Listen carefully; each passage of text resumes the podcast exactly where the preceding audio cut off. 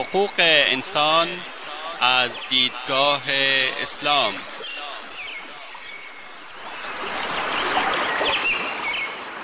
يا أيها الناس إنا خلقناكم من ذكر وأنثى وجعلناكم وجعلناكم شعوبا وقبائل لتعارفوا إن أكرمكم عند الله أتقاكم إن الله عليم خبير.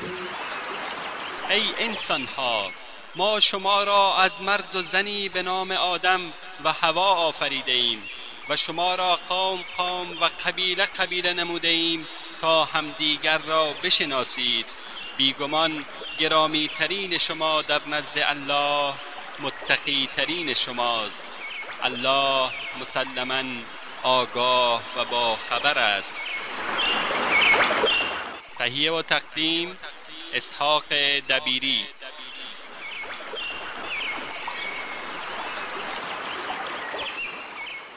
بسم الله الرحمن الرحيم. الحمد لله رب العالمين. وصلى الله وسلم على أشرف الأنبياء والمرسلين نبينا محمد وعلى آله وأصحابه أجمعين. أما بعد در حلقه قبلی درباره تشریع و قانونگذاری صحبت کردیم که بحث را دنبال می‌کنیم. گذشت و تسامح. سوم در مورد قضیه اجرای حدود می‌خواهیم. در اینجا به موضوع مهمی اشاره کنیم.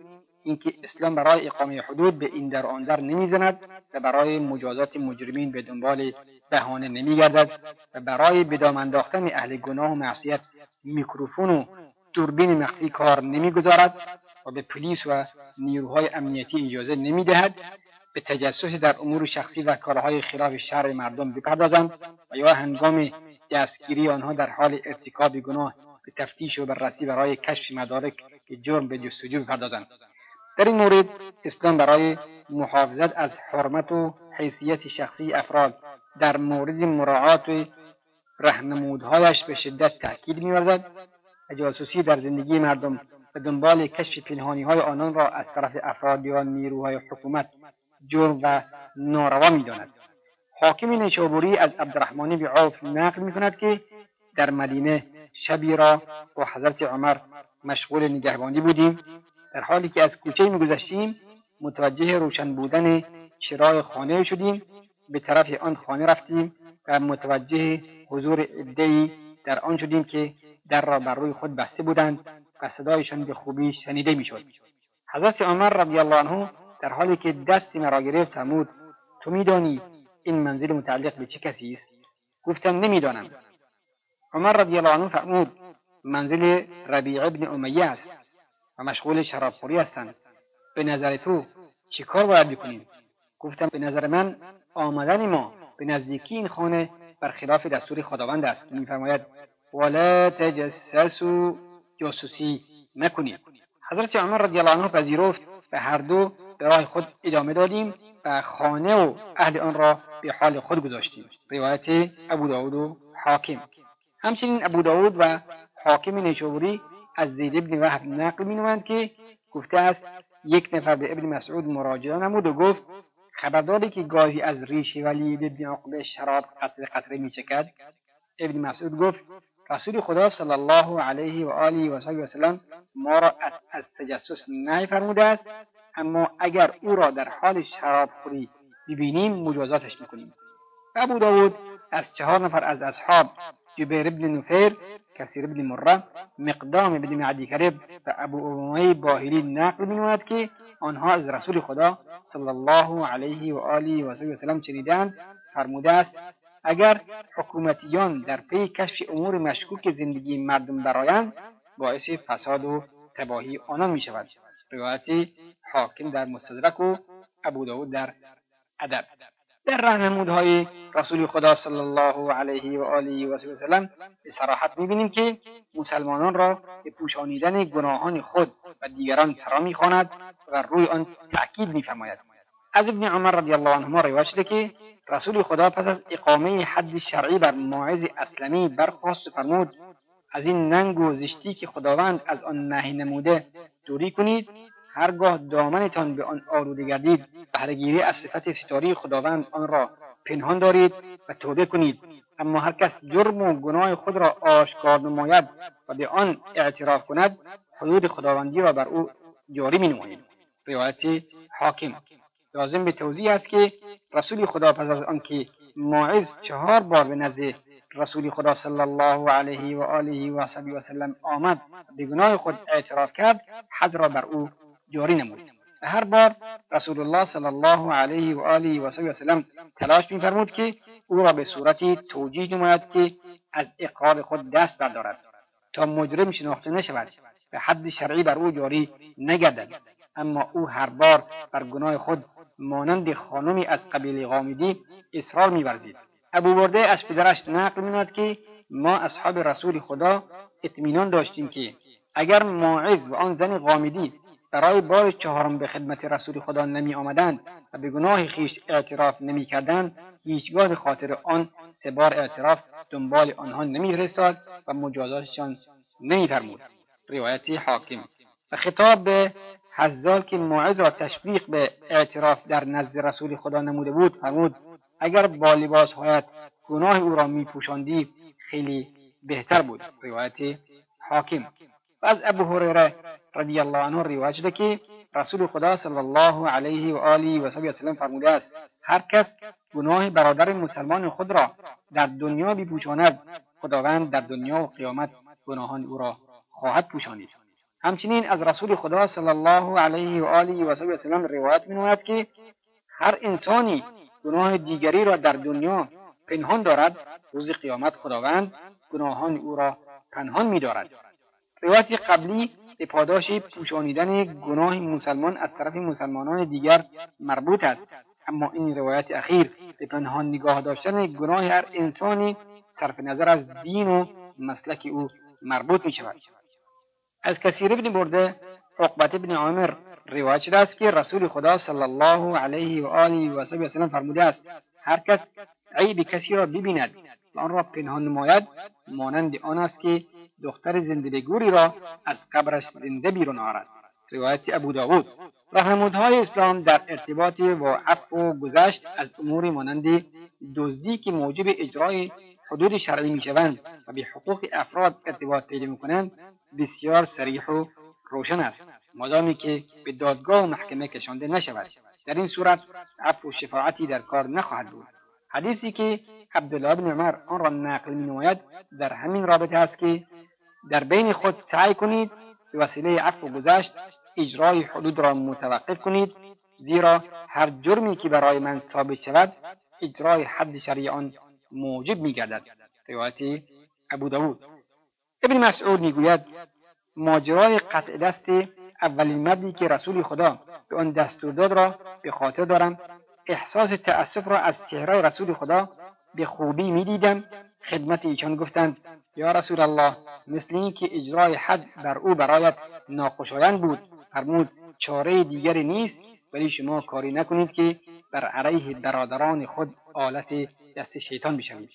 اما وقتی که جرمی برای حاکم و امام ثابت گردد چاره به جز اجرای حد ندارد ولی خداوند بخشنده است و بخشندگی را دوست میدارد. چنانکه میفرماید وليعفوا وليصفحوا ألا تحبون أن يغفر الله لكم والله غفور رحیم دیگران را عفو کنید از آنها صرف نظر نمایید. مگر دوست ندارید که خداوند شما را ببخشاید؟ به راستی خداوند بخشنده و مهربان است.